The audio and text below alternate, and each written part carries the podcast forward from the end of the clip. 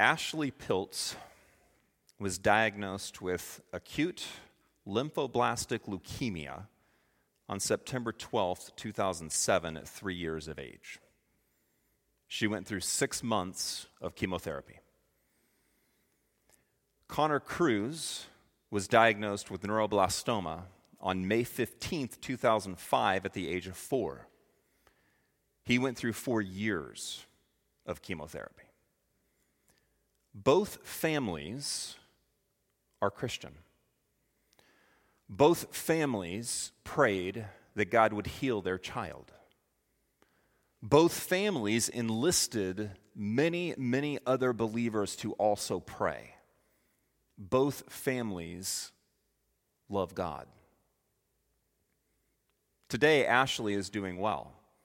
She loves math and science, baseball, being a big sister, listening to music, dancing. Connor is dead. Why? Both families were Christian. Both families prayed for healing. Both families enlisted other Christians to pray for healing. Both families know Jesus. Why was one prayer answered and the other not? And what we can't do is give a cliche answer. We need to deal with the reality of the fallen world we are in. So this morning, what I want to try to address is the very real experience that not every prayer gets answered. Let's pray. Father, it seems kind of strange to be asking you to help us understand unanswered prayer by praying. And yet, Lord, this is a reality that every person in here has experienced. Will you help us today to have a biblical understanding and a heart of faith that works through the most difficult times when we don't get an answer that we're asking for, when it seems you are silent. Lord, help us this morning. And it's in Jesus' name that we ask. Amen.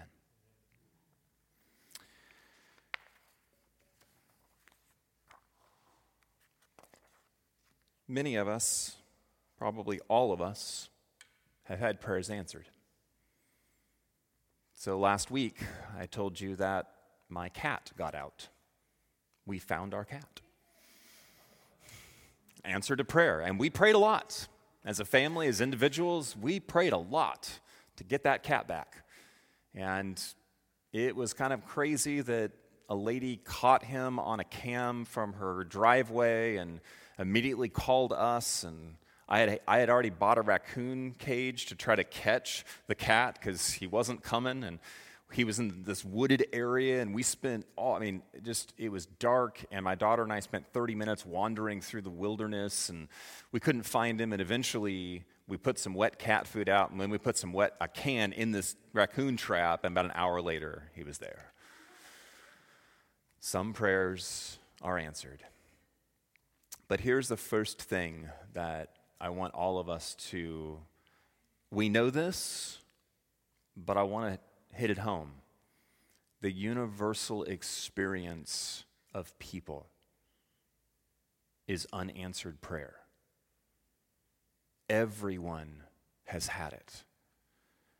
And I understand that many times in hindsight we want to look back and go, well, maybe God did this or this or this, but in the moment, we have all prayed for something that didn't happen.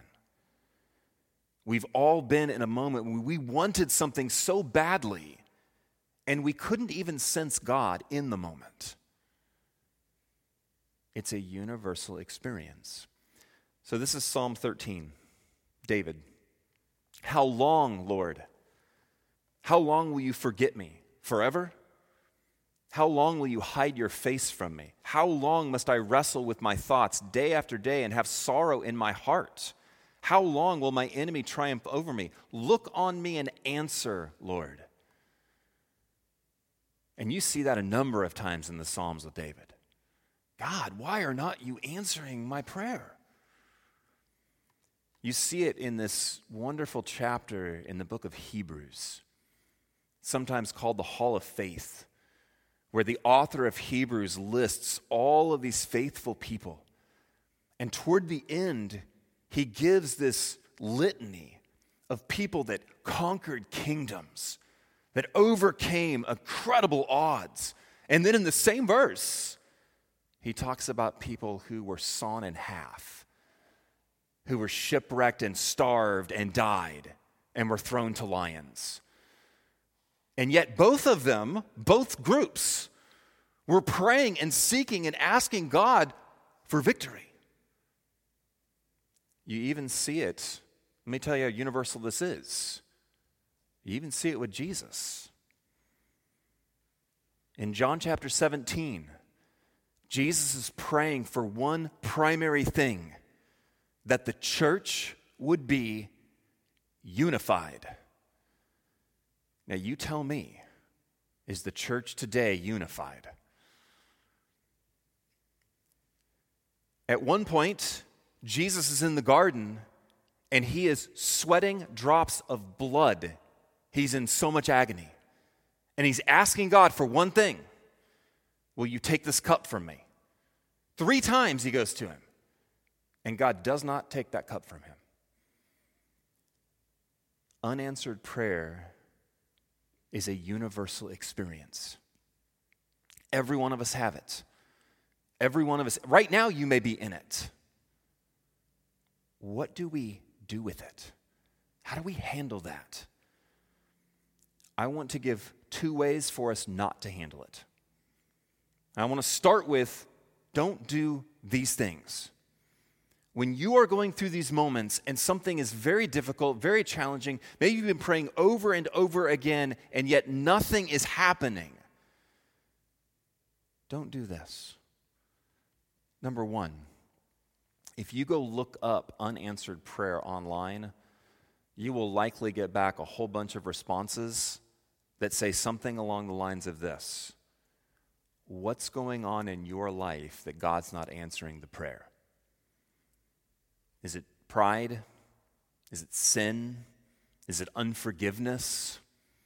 What's happening with you that God is not answering that prayer? Go get that right, so that then it opens the floodgates and God can respond. Here's the problem with that. Yes, you will see throughout the pages of Scripture, you will see references here and there sprinkled throughout about how pride might stand in the way and unforgiveness might stand in the way. You'll never see this: a checklist of what you need to do so that God can then answer your prayer. As if somehow it's all on you, and here's the flip side: as long as I check all the boxes, God's now obligated to answer my prayer. Okay, Lord, the pride's gone. The unforgiveness is gone. I've done this. I said sorry to this person. I did this. Now it's your turn. It doesn't work that way. Number 1, it's really unhealthy. How were you saved?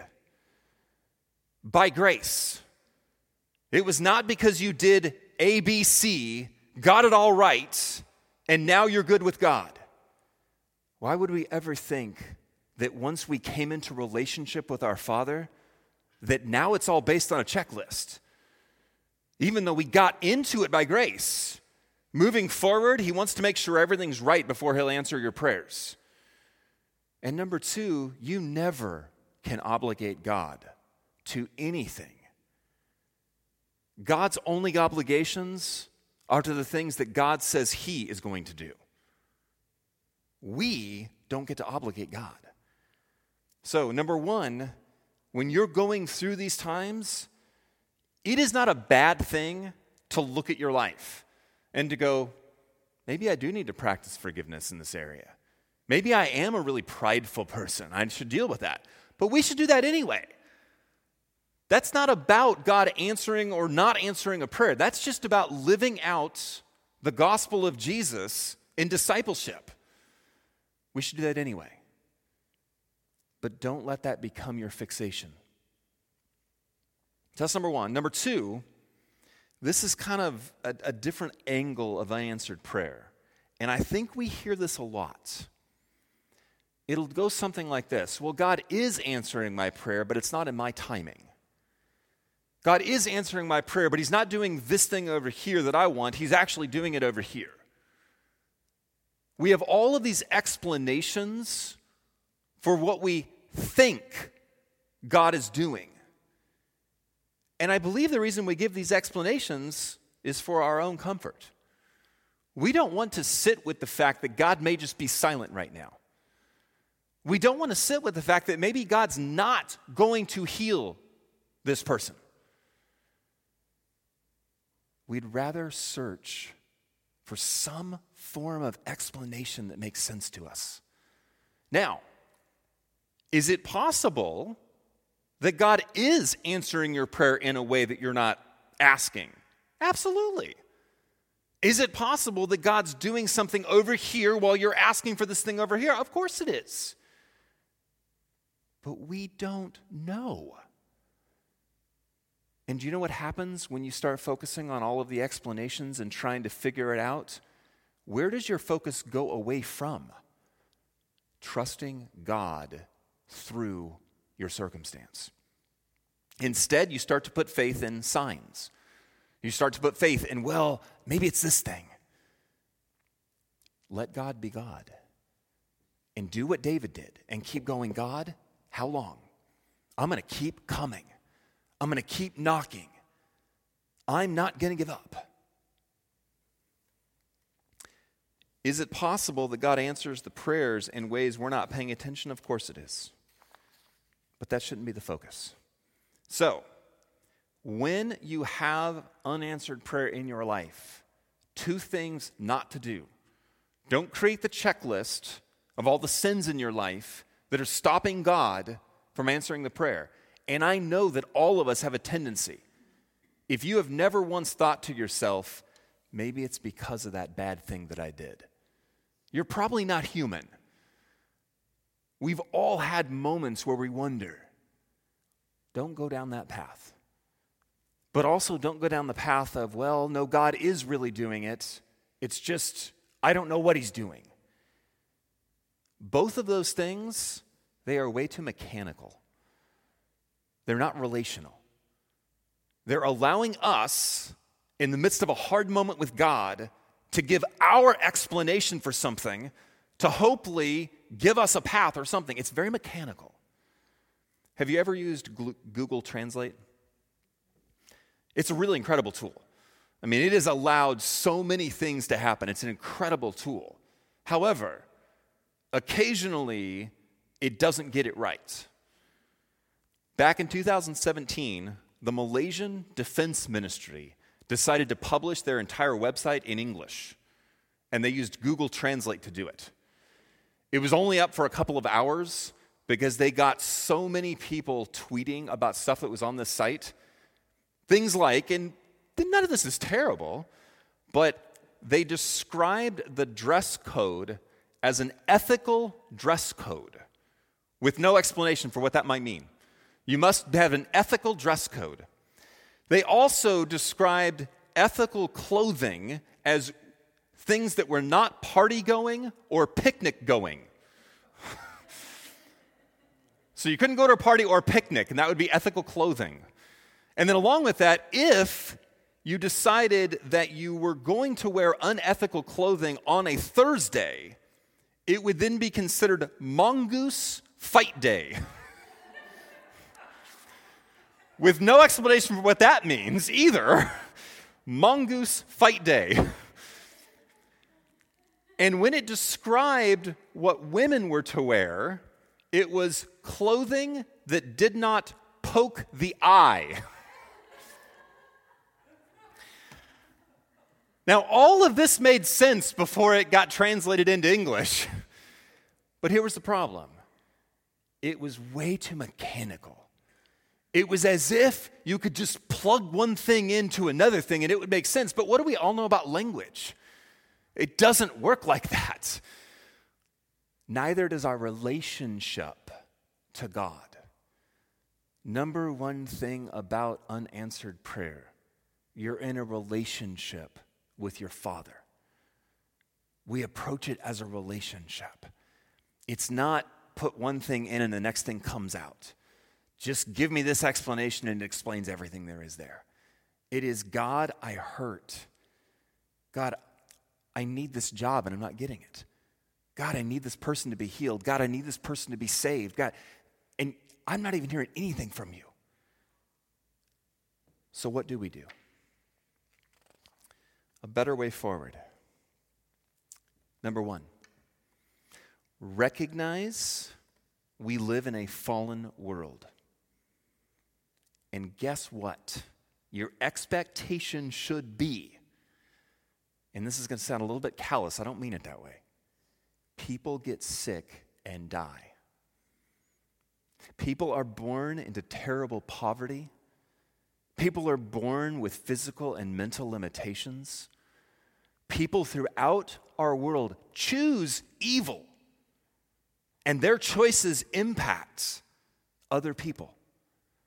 That is the nature of a fallen world. We should expect that to be what we experience. Instead of, oh my gosh, why did you not change this? Why did that evil happen? We should be going, that is actually what happens in a fallen world. It doesn't mean we like it, or we just go, no big deal. But we should not be shocked by it. We should actually have as our expectation, evil happens in a fallen world. And it happened all the way back in the beginning of the scriptures. From the moment they eat of the tree, death comes in. Sickness comes in. From a literary standpoint, the end of Genesis chapter 2, the last part of it is that they are naked and they feel no shame. And as you move into Genesis chapter 3 and they eat of the tree, the phrase you get is now they are naked, but they are ashamed. They understand shame because sin has entered into the world. Brokenness has entered into the world. And we all experience it. One time, Jesus is talking to the disciples, and he says, there's a group of Galileans. They were slaughtered by Pilate. Do you think that they did more evil than everybody else? And the answer is no. That didn't happen. That terrible, awful thing didn't happen because something was wrong with those Galileans. That is what happens in a fallen world. That is what happens when Pilate, an evil man, chooses to slaughter people. That is what's happening right now in Ukraine. Evil. Because people make evil choices. And here is where trust in our loving Father has to come. That for whatever reason, and keep this in mind when you think about God. Your ways are higher than my ways. As high as the heavens are above the earth, so are my ways higher than yours. We will never, this side of total salvation and redemption, and maybe the other side as well, understand God fully. But this is what God has decided. The best way forward was to let Adam and Eve eat of that tree, to let sin come into the world, that God, according to Genesis 1, everything was very good and beautiful. That word good in Hebrew, it doesn't describe a moral quality. It describes that which is exactly what it should be. God created a world, shaped it, formed it, filled it, and made it exactly what he wanted it to be. It was beautiful. And yet, in his divine, omnipotent wisdom, he let sin come into the world. When Jesus comes to save us, you know what he didn't do? Snap his fingers as if he were Iron Man and could make everything go away. Instead, he came right into our darkness and experienced it. He lived it. He watched his friends suffer. He suffered. God knows our pain. And we have to trust him and his goodness for where he's going with it. Because evil happens. And just hear me out, the exception to the rule is when God intervenes and changes the circumstances. Let me ask you, how often in your life God has answered a prayer and miraculously changed something? We've all experienced it, but I would like you to compare that to the number of times that he didn't. Go through the scriptures. Do you know there's 20 years between the time God tells Abraham to go and the next time he talks to him? Yes, when Jesus was on this earth and ministering, he was doing an incredible number of miracles. Yes, Elijah and Elisha did an incredible number of miracles. Moses does a few. Most people don't do any. You see, the exception to the rule is that God comes in and goes, I'm going to take this circumstance and completely change it. I'm going to override the natural laws. He can do it. He can do whatever he wants, and he does do it. But it's actually the exception. You know where God's focus is? It's not in changing our circumstances. It's in changing us. God's answer to a fallen world, he called the Israelites a nation of priests. Do you know what that means? It doesn't mean that the whole nation of Israel was supposed to dress up in robes and get up on high horses, look down on everybody because they were holy. Yes, in many cases, that seems to be what they ended up doing. It meant they were supposed to bring Yahweh to the nations. They were supposed to be the intermediary. They were supposed to go to all these other nations and show them God, because God has always wanted to use his people. He made Adam and Eve in his image. Why? To reflect him to creation. He then said, I'm going to put you in charge over this, and I want you to reflect me to creation. It's always been this way. The Holy Spirit has come in and dwelled us that we might reflect God to the world. God's answer is not regularly in our day-to-day lives to just go, I'm going to fix that, I'm going to fix that, I'm going to fix that. It's, I want to change you. I want you to grow in your love of me, to grow in your faithfulness to me. I want you to be the person that sits with the person who is suffering.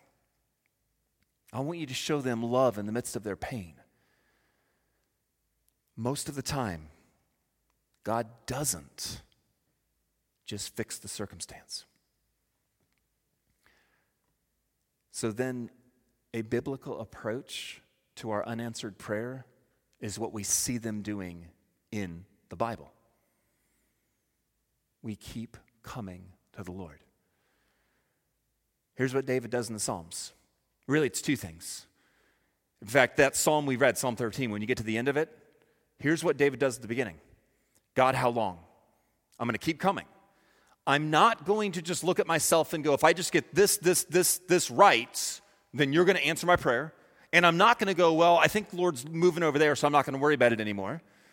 I know the world is messed up. So, Lord, you are my hope, and I'm just going to keep coming to you and coming to you and coming to you. And at the end of that psalm, he says, because of your steadfast love. So a biblical response to unanswered prayer, we keep trusting the steadfast love and grace of our incredible Father. And no matter what happens. So yesterday I found out that I don't know that I can call her a good friend. I haven't seen her in 2 years. But I think she was a good friend. She was a parishioner of mine in my former church. I spent a lot of time with her and her husband. Aaron spent a lot of time with her. Really incredible people. She passed away yesterday. Somewhat unexpected. And I got the news from another parishioner who forwarded something to me. She passed away. She should not have passed away. In a world that is not fallen, she was one of the good ones.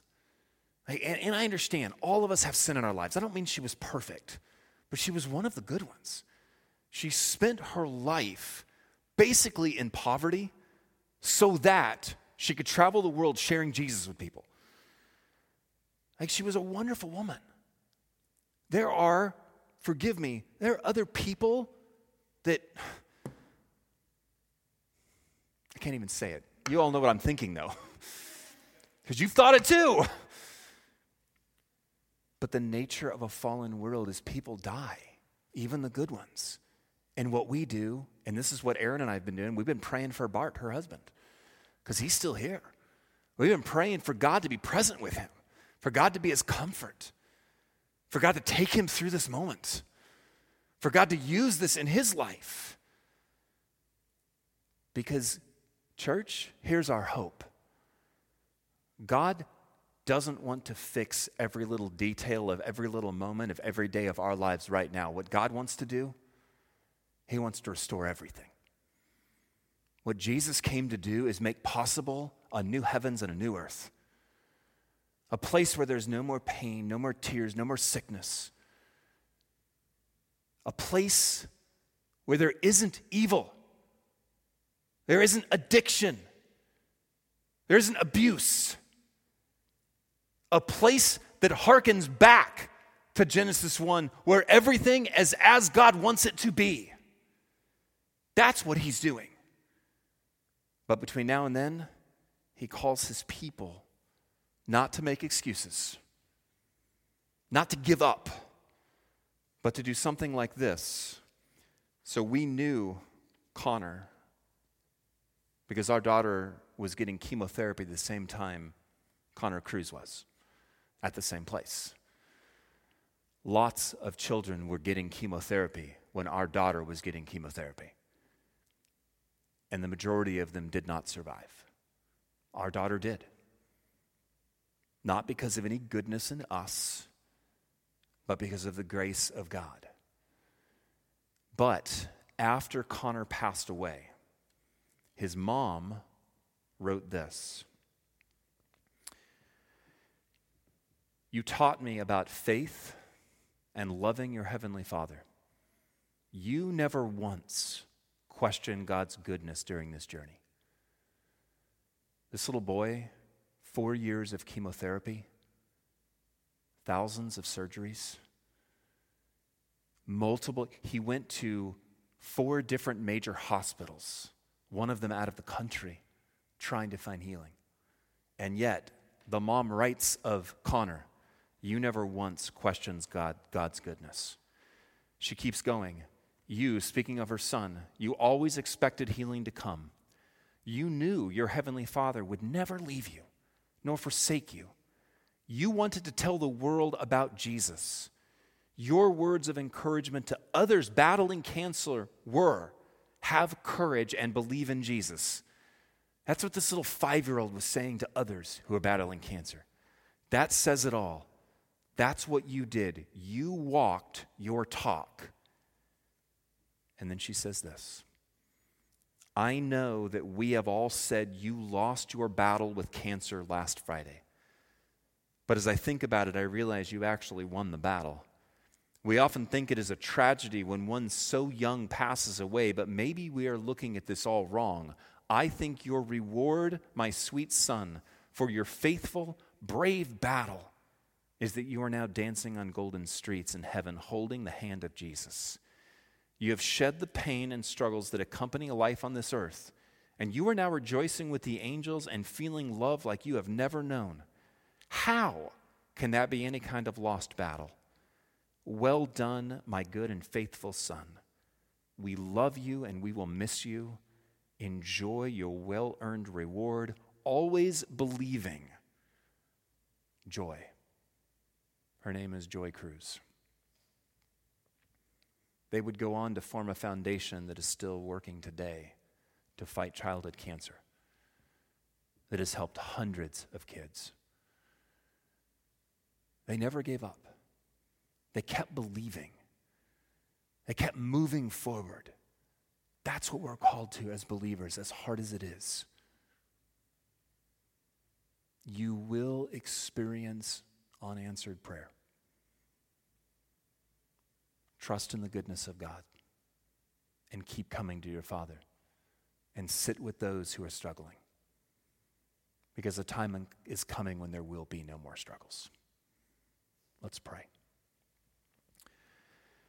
Heavenly Father, thank you for your goodness. Thank you for the beauty of life. Even though there are so many things we do not understand, so many things that cause us pain,